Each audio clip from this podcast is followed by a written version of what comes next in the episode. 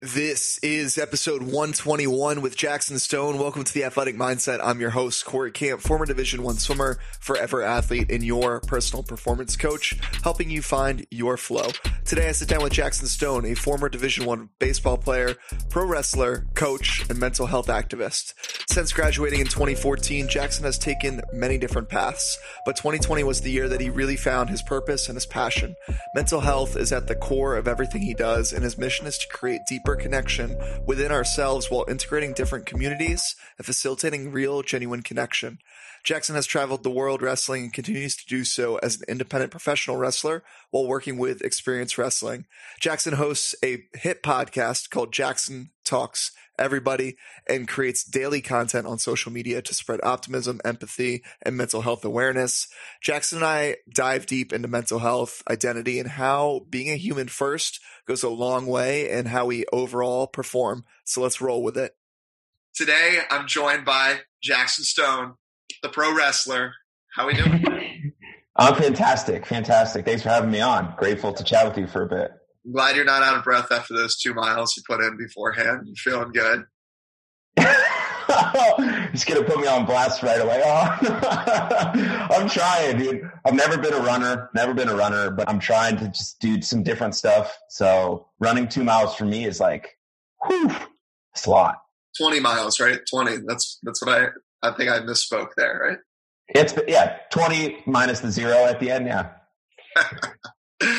I love it, man. I'm excited to dive into your story, who you are, obviously beyond just an athlete, but take us through kind of your journey. You started off in baseball. How did you progress there and then now find yourself into the wild west of pro wrestling? yeah, it's a it's a pretty cool story. But baseball was definitely my my first love, first and foremost. Fell in love with that when I was like probably three or four. My grandpa was a ball player. Just got into it right away my mom was always into sports. She was a bit of a volleyball player growing up. Her side of the family is kind of where I get my size from. Yeah, I fell in love with ball and, but I was never really good at it till about my junior year of high school. So it was just something that I continued to do because I loved it. And then I hit a growth spurt my junior year of high school. I just all of a sudden became 6'1, 230. And that just was like a big boost in confidence. And with sports, confidence is everything. And so I just started to believe in myself as a ball player always wanted to play professionally, but at that point I was getting more realistic about who I was and like never thought that was possible. And then around the same time, I fell in love with my second thing, which was WWE or professional wrestling. And so I just kind of told myself that I would play baseball as long as I could, and then I would just become a pro wrestler. Happened to get decent enough at baseball to get a Division One scholarship, and so then the wheels started turning a little bit in my mind. I'm like, oh, I could, I could, I'm a Division One now. I can maybe play pro. So I started to go kind of full throttle on that. Wrestling took a back seat for a bit. Then, uh, yeah, played four years Division One baseball. Was an All American.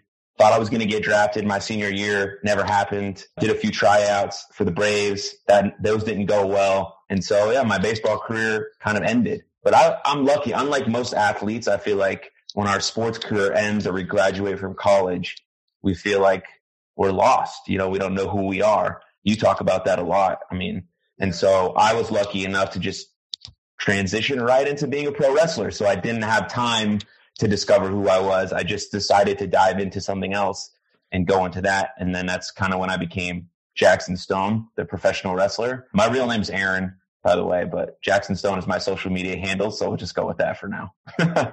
yeah. So that's kind of a little tidbit about it. I love that piece there. You talk on like you just kind of threw yourself into the next thing and I've spoken on that. And really, when I look at my own personal journey, I'm like, was that quote unquote the right answer? Mm. I don't know if there is a right answer or wrong answer, but how it sounds like throwing yourself into pro wrestling right after you know the tryouts don't go your way and you're figuring out what's next. You just kind of move on versus pausing and processing and sitting with that question of like, who are you beyond just your physical self, it sounds like that's benefited you in your story at least. Yes, it did. It did until it didn't, okay. basically. I mean, it definitely did because I think as, as high level athletes, we have this like, we can overcome fear. We just kind of jump into the deep end because, you know, we, we can't, we can't fly if we don't jump and it's worked for us previous. And so it might work for us again. and it definitely worked for me you know, as a professional wrestler, I was, that was my full time job within, within two to three years of starting it. And so that was amazing. But I was not performing as myself. I was performing as lights, camera, Jackson. I was pretending, literally pretending to be a movie star four days out of the week. And that can put a strain on you just as much as, you know, going to your nine to five and putting on a facade there as well. It's the same kind of idea. You know, all my social media channels, all my YouTube videos were highly curated, fixed. I was using my parents' car and my sister's house and like all of these things to like, and I was, I was not making money. You know, I was, you know, I was working as a personal trainer at the same time as well. So like I wasn't rich or anything. I wasn't a movie star, you know? And so that, that after like three or four years, that definitely put a, like a deep strain on me. And then I had a few things happen in my personal life, which I'm sure we'll get into when we talk more mental health that just made me rethink that and then kind of take a dive into my own personal space, who I was, try to like untether the the strengths that I built as an athlete and like remove them from just the action. Um, and like try to add those in other areas of my life. And so, yeah. Yeah, I think to your point there at the very beginning, it's like that next play mentality that served us very, very well on the field or in the pool for me. It's like forget about what just happened. Like it's on to the next thing. Like that can serve you really, really well up until a certain point. Mm-hmm. In a larger macro picture, like that's essentially the mentality that you took shifting careers here. And it's like, all right, next play doesn't really matter. But to your point, like eventually, like that alter ego and like switch, flipping that switch into this extra persona can serve you up into a point as well. It sounds like that was kind of, you were playing a part and it wasn't necessarily who you authentically were. What was that process like as you were starting to discover two, three years down the road of like, is this really who I am? Can I have this alter ego exist within me? Is it an extension of me? Is it an expression of me? Or is it not an alignment of who I am as a person? Yeah, I, it just, it becomes hard to to turn off. You know, you say I'm only this person when I'm in the ring in front of a crowd. And that's not really true. Now I'm acting like this egocentric kind of dickhead in my real life. And like, well, that's not really who I am, but I'm like so caught up in this thing about playing this person that that's what it became. I don't know if it was to that extent for me, but in pro wrestling, that's where a lot of the, the struggles come from. That's where a lot of the alcohol and drug use comes from. Cause how do I not return to who I actually am and continue being this character seven days a week, 24 7, 365? How do I escape my reality? And there are so many parallels to that with, with everyday people in our lives. It's just at an extreme in pro wrestling because we are in front of a crowd, you know, getting judged by a room full of people that have no idea who we are, but we also don't know ourselves at the same time. And so I loved it until it became something that was weighing on me too heavily. And then i couldn't i couldn't make the distinction. So yeah that's that's kind of where i was at. Was there a moment that really stands out to you that was like this aha i i don't the lines are too blind, blurred now? Or was it just kind of a, a series of things over time and you just woke up one day and you're like holy shit like how did we get here It was it was a bit of a, a combination of a bit of both. Like I was feeling that Lights Camera Jackson wasn't how I wanted to portray myself anymore. And then one specific moment that's kind of shaped the last three years of my life happened, which I get into a little more detail about this in a bit. But I lost my sister in September of 2018. So I was like thinking about who I wanted to be. And then I lost someone that I loved dearly and then after that, it was a whole total reevaluation of my entire life. Like what's actually important? Who do I want to be? You know, just everything flips upside down and you start to really think about what's important. And is it important for me to, to put on this facade? You know, that's when I started talking about mental health deeply. That's when I started doing all these other things. And I, and I wanted to, the things that I was posting about on social media to line up to who I was at wrestling shows. I wanted the fans that came to the wrestling shows to believe the stuff that I was posting about. I wanted to be about it. I didn't want to be this guy who was posting about mental health and, and taking care of yourself on the internet and then go to the show and have to pretend to be this bad guy and telling the crowd to shut up. Like that just didn't, it didn't sit well with me. And so I had to basically, you know, shut down this whole lights, camera, Jackson thing. Right. I still have a pretend name, but everything is stitched together now for me. And so it's, it's, it's a lot more freeing. It's much more comfortable. I feel like I can post anything I want now on social because that's exactly what it is. And then when I go to shows and I talk to fans and they're like, wow, this helped me so much or like, it like means something to me because it's actually what I'm trying to do and, and the approach that I'm trying to take. Yeah. I mean, there's so much to unpack there. Obviously, it's a, it's a huge pivotal moment in your career. And then it changed kind of the trajectory of everything there. How did that go down with WWE? Because I think a lot of your job, quote unquote, job security there is your ability to play that role that they kind of script out for you. You know, how did those kind of conversations go down? Was there a conversation around like, hey, like I really want to have my character be a little bit more all encompassing rather than just like highlighting these fitting the narrative that they've kind of written for you over the years? Well, luckily I don't work for WWE. Perfect. So, but actually that's a, that's a brilliant point though, because I, when I started wrestling, I only wanted to work for WWE. Like that's the pinnacle. That's where it's at. I actually had a, tr- I had a tryout in 2018, like a few months before I lost my sister. And at that tryout, that's all I wanted to do was get signed. And then it's, it's, it's interesting how life works out. You know, two months later, the, the worst thing that ever happens to me in my life happens. And then I decide that if I got signed to WWE, I wouldn't have ever been able to do any of the things that I'm doing now because, as like you said, they own my character. They own basically what I post. They own outside ventures. They own all of that. So, so the podcast wouldn't be a thing. You are loved wouldn't be a thing. You know, none of these other ventures that actually are what I want to do would, would have started. And so you know, life has a way of working out the way it should and the universe kind of has your back. But to your, also to your point, when I did start posting about things like our feelings and how men can be sensitive and masculinity and mental health, I did get a lot of messages from wrestling promoters that I did work for that they were worried that I wouldn't be able to be the same wrestler because I was talking about things that weren't tough and manly. And so that was kind of the vibe that I got early on, which you know, goes right to the point of how we view mental health, how we view men's emotions, that I can't portray myself or I can't talk about mental health and still be an athletic, competitive, you know, pseudo tough guy. And so a lot of things kind of fell into place and, you know, got, got brought to light through those moments. Yeah. I mean, talk about toxic masculinity in that sense of like, it's feeding that narrative of like, it has to be suppressed emotions and, show up as these other things. Otherwise, you don't fit that typical archetype that we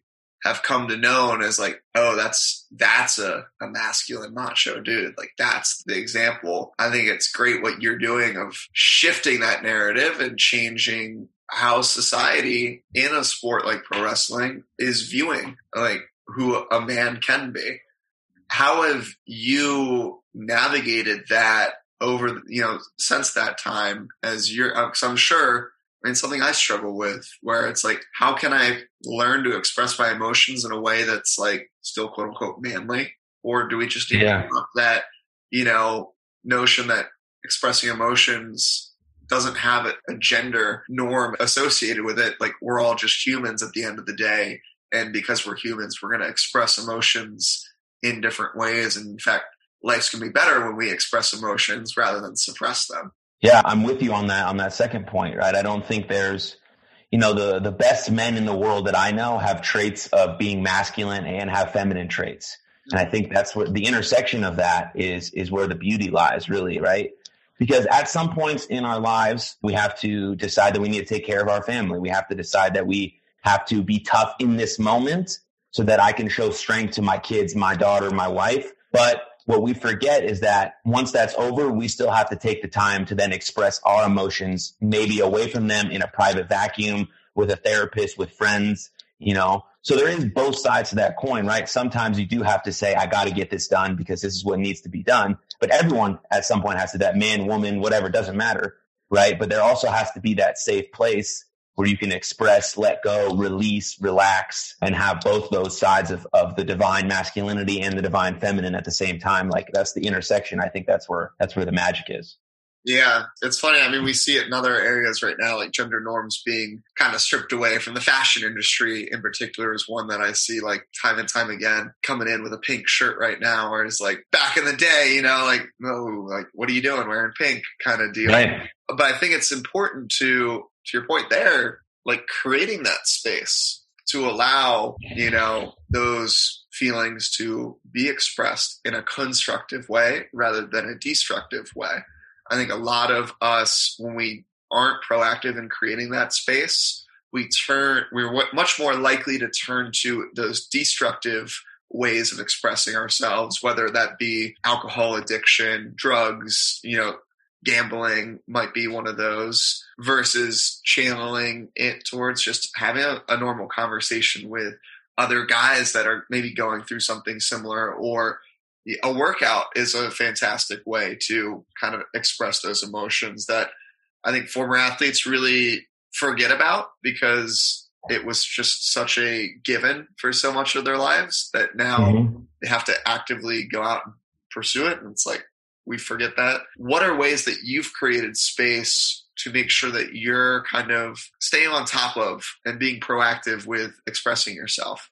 The number one thing that's helped me was support groups. When I lost my sister, she died by suicide, by the way. That's why mental health is so important to me. I don't know if you picked on up that, but I'll just mention that. And so I had no idea how to handle it, obviously. And so the one thing that I saw on the internet that people were tweeting about or whatever was support groups. And so I found a support group of suicide loss survivors and I've been meeting with the same group of people every single week since like December of 2018. And it's men, it's women, it's all people who have lost a loved one to suicide. And it's the single most important thing that has saved my life since that moment. And that's why starting support groups in my own nonprofit has been one of the biggest things that I want to do. We both know Griffin you know, he started a support group with us guys and that just sense of community and camaraderie is everything. Like you said, being a former athlete, we got that. I was always around my teammates, always. Even when I didn't want to be, they were around, right? Practice, lifts, study hall, everything, bus rides, always teammates. And one of my absolute biggest fears of not playing baseball anymore was not being around people that I loved and that I shared a common interest with. Mm. And I was lucky enough to have that same kind of camaraderie, in pro wrestling. But a lot of people don't have that sense of community or connection. And we, everyone has this like one or two unique interests that can connect people in ways that are so beautiful and magical.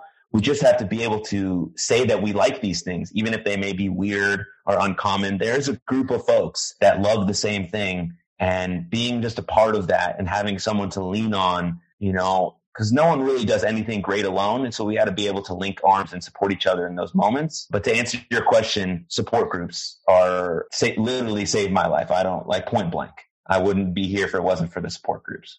Yeah, man. I think there's so much power there. And a lot of your story really does resonate with me in that sense. I don't fully understand it. And I don't think either of us ever will. I don't think that's our job, but knowing that other people are going through this and the work that you're doing with You're Not Alone and just your social channels, creating your support groups of your own, I think is, it speaks volumes to the person that you are and the, the impact that you're making in this world. So unknowingly, you've impacted me there, man. So I appreciate it big time. What's been that process as you've kind of been building out all that you're building out now of this. I mean, what I love about it, it's an extension of you as a person. It's, it really is a personal brand. Mm-hmm. How has that gone of building it out over the years here?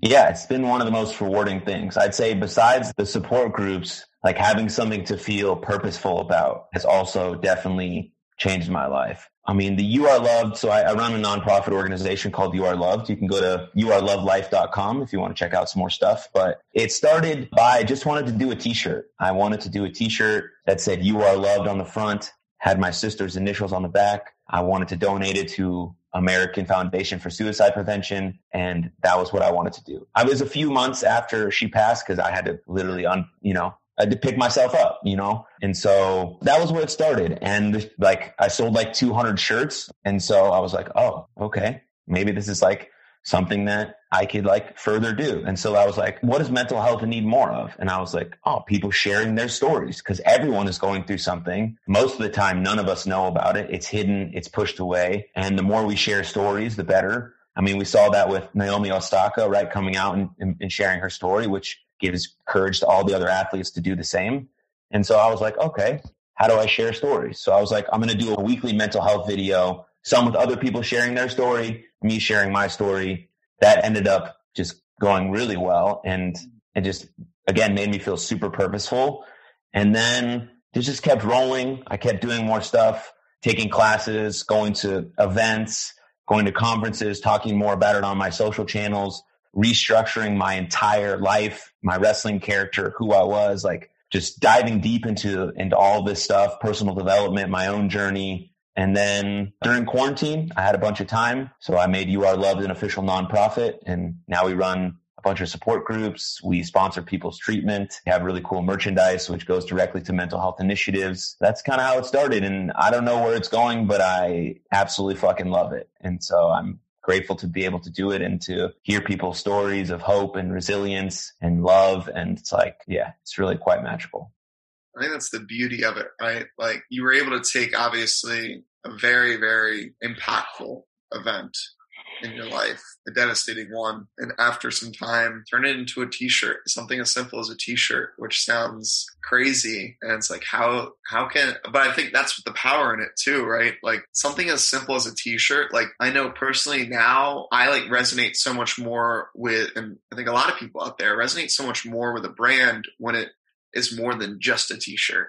You know mm-hmm. what I mm-hmm. mean? Like when they're purchasing a You Are Loved t-shirt, like it's beyond just oh, it's this cool, sweet new streetwear T-shirt that is trendy right now. You know, like it's yeah. it's buying into this bigger mission and this bigger vision, and it's beautiful what it's become for you. And I think what's super cool too is to see your growth with all of that. You know, it's I always say with the podcast, like personally, like very selfishly, like I love where this has gone. Like, yeah, I love having these kind of conversations. I never thought I would be sitting here about two years ago when this idea first came into my head, talking about what we're talking about today. And it's it's a beautiful thing. So I'm glad you're experiencing it as well on your end. Yeah, man, it's incredible. And it's just funny how like random stuff kind of pops into your life when when you start presenting things that are authentic and real to you. Like now I'm back into baseball after feeling for the last since 2014 that baseball was the worst sport in the whole world because I was bitter about it. And now I'm back in it and I'm coaching 13 year olds and like that's a wild journey in itself, coaching 13 year old kids and like random things of just, you know, it's just like, I don't know. It's, it's funny how when people say everything works out for a reason, I think a lot of people say that at the wrong time. Yeah. Like people said that to me weeks or days after I lost a loved one. That's not when you want to say that because that shit is not for a reason at that moment. Like, come on, figure it out. But when you go through that path and you go through that journey and you go three, four, five, six years down the road and you start to unravel these things and what they mean to you, then yes, you can see, you can look in front of you and, and hold what those reasons could be. And it's a little, a little bit easier to grasp instead of, so I think that phrase is true and it holds weight, but I think some people say it, you know, in the wrong moment. I don't think they mean ill intention by it. I just think that it's like some cliche that they've heard that they want to say, but like, you know, the language, language matters, especially when you're dealing with delicate situations and I think there could be a little bit more education on that. But but yeah, man, the universe works in great ways. What would you encourage people to kind of shift towards saying kind of in those moments rather than, hey man, like it's all gonna be it's gonna work out? Because I think that is there's a lack of education piece there or speaking just from inexperience even, you know, yeah. and so they they draw on the cliches. What would better serve for someone that is in that moment well, yeah, it comes from one like death and all that stuff is very uncomfortable. I don't think it needs to be because death is, is just a part of life. You know, we, it's all going to happen. Everyone's going to die. So I think there needs to be a conversation about that too. I mean, yeah, and, and not educated really. And so it's not so much about like you don't have to say this like big grandiose thing. Like the simpler the words the better. The more meaningful the words the better. Whether someone has dealt with a loss or they're struggling deeply with their mental health words such as literally i love you. I'm here for you. How can i best support you? Those words mean everything. You want to validate and appreciate. If you can do both of those things with your words you're you're a lot better off than just saying cliches. And and one of the most important factors when dealing with someone who's struggling is that you have to mean what you say.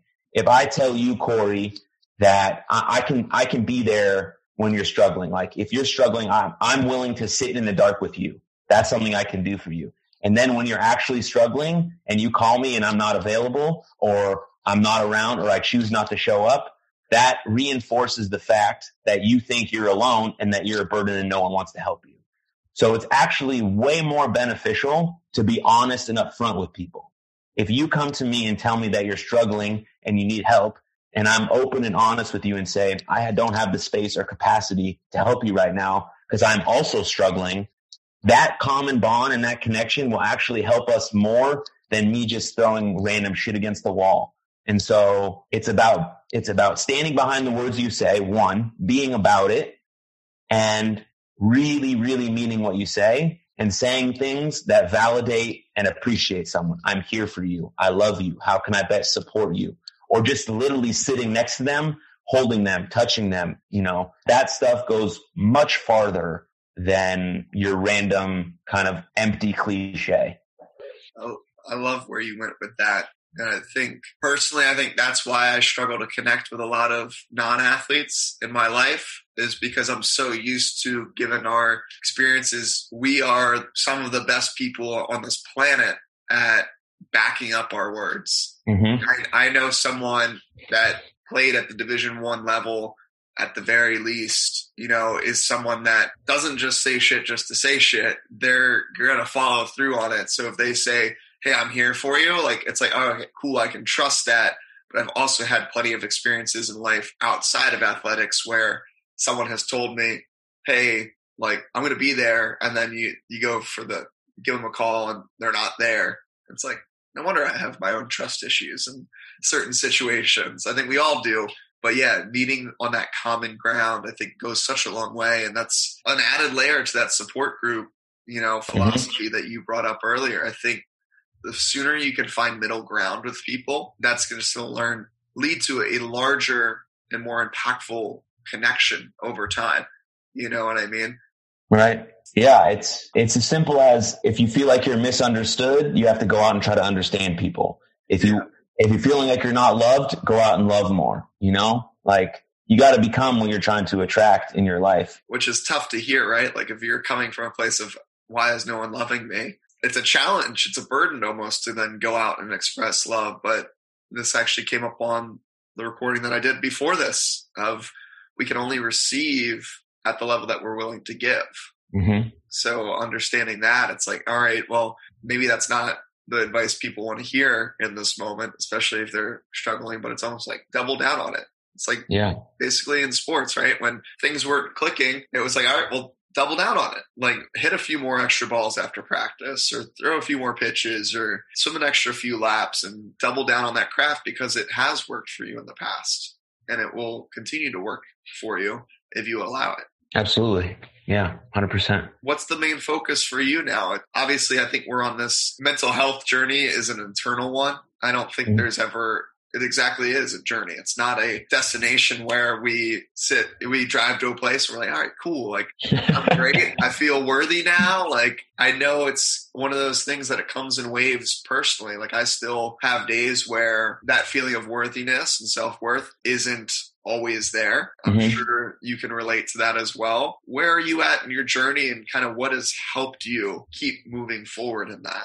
Yeah, I mean, definitely, you know, like I've mentioned, the support groups but an exercise routine is the number one thing like in terms of outside of the support groups like finding different ways to move my body uh, has been amazing. Like i've always been like a gym bro so i always like to just go in and get after it but I've slowly added just a bunch of other things into my regimen. You know, I've, now I'm super into yoga, which got me super into meditation and mindfulness practice, which is a huge thing for your mental health and becoming more aware. I just started running 20 miles every single day.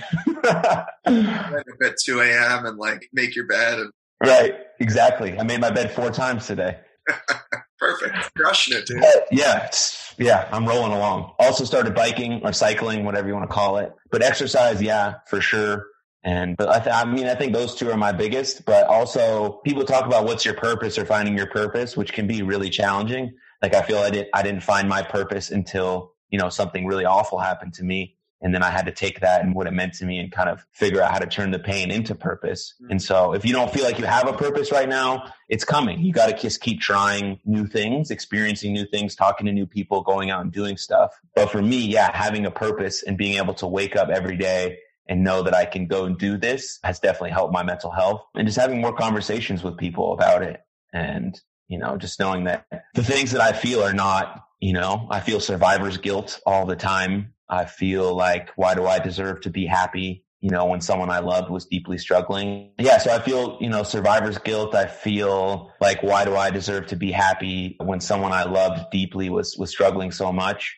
And so navigating those feelings while also having conversations with people who feel the same way and knowing that, you know, ultimately we do deserve happiness no matter what has happened in our life. We do deserve mm. to live and, and find fulfillment in that. And so those, those are kind of the things I, I struggle with you know, semi regularly, but those are the key kind of factors in improving and trying to maintain a stable and healthy mental health for me. Yeah, I think the biggest thing to remember too, especially when we're talking about passion and purpose, is understanding that like there is no set timeline. It's not like you turn 21 and you're allowed to drink and or you turn 18 you quote unquote adult. It's like right. so many of us are going through our day-to-day life like thinking like why haven't I figured this out? Why haven't I figured this out? We're spending so much time and energy and being frustrated when that time and energy can be spent towards discovering more and playing more. And I, I love that you brought up the exercise routine being a non-negotiable for you and a big cornerstone habit into your day to day life and what that has unfolded into. I mean, I, I know personally, talk about this all the time. I used to look at like visualization, meditation, that kind of stuff as built in nap time into my days when I was swimming. And I, I wish, I wish, wish, wish I took that more seriously mm-hmm. because now I see the profound impact that it's had on just my overall being, not just my performance, but just my ability to be a human. And it's unlocked so many things. So it sounds like same kind of timeline thing for you it's like you've detached from that timeline and you're just kind of letting things be for once rather than that athlete mentality of like, I have to be doing, if I do X amount of reps by this time, like then I'll qualify for this team or whatever that may look like. That's absolutely right. You know, like the mind body connection is like, so it's deep. It's everything. Like it's all the same. Your physical health, your mental health, it's all the same. It's all connected. It's inseparable. And so we got to work on it both. As my favorite performance psychologist says, Dr. Michael Gervais says, you can only train the mind, the body, and the craft. And a lot of times we, we ignore the mind, but it's one of the biggest keys, especially as an athlete, right? Training optimism, training grit, training resilience, working on a meditation practice and a mindfulness practice. It sounds kind of dumb, yeah. like it did when I was in college and I started try to do this stuff. But now it's like the most important things that I talk to people about and then I implement in my own life. Yeah. And back to your other point was that like as an athlete, there's always an age limit. Like if I don't do this by the time I hit 30, I'm too old and I'll never be able to make it. Now I'm about to turn 29. You know, it's June 4th right now, turn 29 on June 15th. And I feel like I'm not even hitting my stride yet. Like my peak maybe at 50, at 60. Like that's amazing. And so there's a total different like reframe of that, like age and where I need to be and, and what I need to be doing now. Yeah, I think that we can't stress that enough. And two, to your point of training the mind, it's like we overlook the importance of it, which is why I love what you do. It's very in alignment with things that I'm doing as well. It's like if we actually make time for it and prioritize it, ironically, we are almost gifted back pockets of time and energy in these other areas that we, mm. we just don't see the value. We can't see the value in it right now because we're holding on to this old belief of I need to constantly be doing. And if I'm not making calls and outreach or whatever videos, content all the time, then I'm not doing the best that I can do. But that's not really the case. Yeah, exactly. Yeah. I mean, yeah, I couldn't have said it better. It's 100%, you know? Yeah, it's great. I love it, man. I got the fast five for you, which are five one sentence or one word answers, rapid fire speed here. All right. Number number one is what's your go to podcast that you're listening to? Rich Roll or Jay Shetty. Both great choices. Number two, what's your go to book that you've read in the past year? How to Be a Human. Ooh, I've not read that one. Sounds like a great topic though, based on. But I, I go back to uh, the one that I read the most is the Seven Spiritual Laws of Success. Love it. Great yeah. read. Great read. Number three is what's a quote that you live by? You are loved for sure. 100%. It means the most to me. I totally believe it. Like within every ounce of my body, I believe it. I love that, man. Number four is what's something that you can't live without? Coffee in the gym. Great combo. Yeah. Last, are you are you a black coffee pre workout kind of guy? Yeah, I mean, no, I, I like. A, I mean, I'll drink black coffee because it tastes great, but I like a little French vanilla in there, a little French vanilla creamer. Okay. I wasn't sure if you were like an anti pre workout guy or you were getting your pump onto some of that stuff too. Yeah, I don't really do pre workout. I'd rather just drink coffee or I just get after it anyways. That spoken like a true athlete right there. Who needs yeah. pre workout? Number five, what's your one word focus at this point in time? Hmm. Staying grounded. Grounded. Love that. Play where your feet are. Yeah. Oh, yeah. Mm. Jackson. Play where your feet are. Whatever you want to go by today. I like that you call me Aaron. It's it's nice. Aaron, man, I just want to take a second before I plug where people can find you. Just acknowledge you, man. The work that you're doing is definitely way bigger than you. I appreciate it. I see the vision and I know it's helping so many people out there. So I just want to say I appreciate you taking the time to come on here, share a little bit about your journey and your story, because I know it's going to resonate with a lot of people because it resonated with me. So thank you. That being said, where can people keep up with you, all the great things that you're doing, nonprofit, wrestling, coaching, you name it. Where can they find you? Well, thank you for saying that. It means a lot. And hopefully I'll have you on my pod and we'll get a little bit more insight about you. I appreciate that very much. But you can follow me. I'm most active on Instagram and Twitter. Mostly, I really like Twitter. Twitter's my big space, but just at Jackson Stone underscore, or you can go to jacksonstone.net where everything is like available, coaching, speaking, links to all everything. And a nonprofit is at youarelovedlife.com. And so if you listen to this and you have any mental health questions, concerns, comments, you need to get some help, you want extra resources, you want to dive deeper, you just want to chat, please reach out. I answer every DM. And so love to hear from you. So appreciate that. You answered my DM. So here we are. yeah, absolutely. Instagram is a great place for that, for connection. So social social media. I always right. got to remind people use it as being social. Thanks for taking the time to listen. We would love your feedback and if you could leave a review on Apple Podcasts with your biggest takeaways from today's episode. Remember, if you can change your mindset, you can change your life one thought followed by one action at a time. I will see you all on Monday for a deep dive into improving focus for flow.